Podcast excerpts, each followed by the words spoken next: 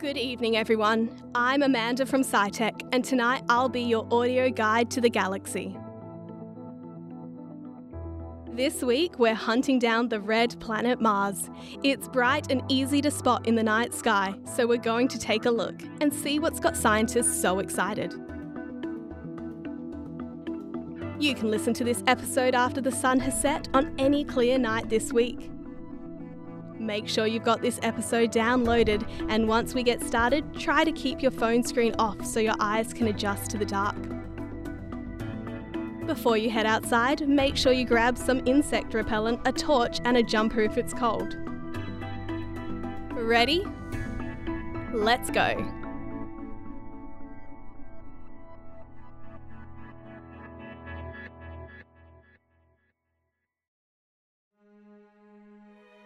Mars should be nice and easy to spot in the night sky. It will be visible soon after sunset and will be up until about midnight. Look in the northwest around sunset, about 45 degrees or two hand spans up from the horizon. You'll know you've got the right planet because it'll be nice and bright and will have an orangey red colour to it. So, why does Mars have that bright red colour that makes it so easy to spot? Mars has large amounts of iron oxide on its surface. Iron oxide is the fancy term for rust, which is reddish in colour. Mars is a frozen desert that is so old it is literally rusting. When we look at Mars in the night sky, we are looking at a reddish planet against a very dark sky. So the contrast makes Mars look a rich, bright red. But when you see a picture from the surface of Mars taken by one of the many landers and rovers that have visited there, you get a bit of a surprise.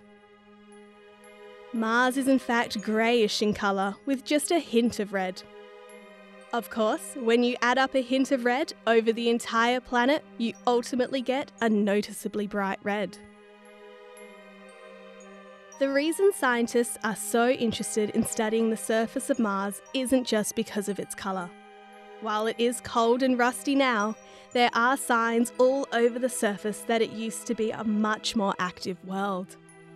For example, Mars is home to Olympus Mons, which at 21 kilometres high is the tallest volcano in the entire solar system.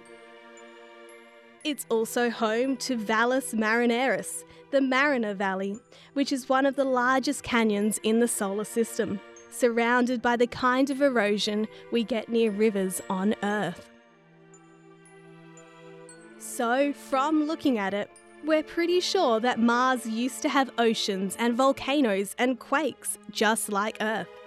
The real mystery is in why all of that stopped Geologists like to think about Mars as an example of what planets like Earth might look like when they're much, much older. So, if we can figure out why Mars looks the way it does, it'll help us understand the Earth better too. Currently, there are two operational robots on the surface of Mars that are helping us understand it a bit better. The Curiosity rover, which landed in 2011, has been exploring the surface of Mars, looking for clues to its past written in the surface geology. Did Mars have extensive oceans at some point in the past? Was there once a thicker atmosphere? Those are the curious questions that Curiosity is trying to answer. There is also a second lander called InSight, Unlike curiosity, insight doesn't move around. Instead, it is fixed in place and has deployed several instruments. One of them is a seismometer, which measures Mars quakes to determine if the planet has active geology left and tease out clues about the interior of this mysterious planet. On July 30th last year, NASA launched another rover called Perseverance on its six month journey to Mars. Among other objectives, this rover will have the explicit goal of looking for potential signs of life on Mars. It's also carrying a tiny helicopter, which will be the first powered aircraft to fly on another planet.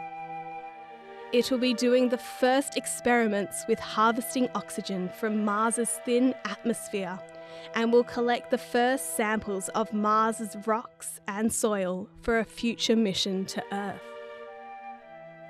If everything goes according to plan, Perseverance will be landing about six weeks from now on February 18th. NASA will be live streaming the landing on nasa.gov, so make sure to tune in. That's it for this episode of the Audio Guide to the Galaxy. Thanks for joining us, and we look forward to seeing you again soon.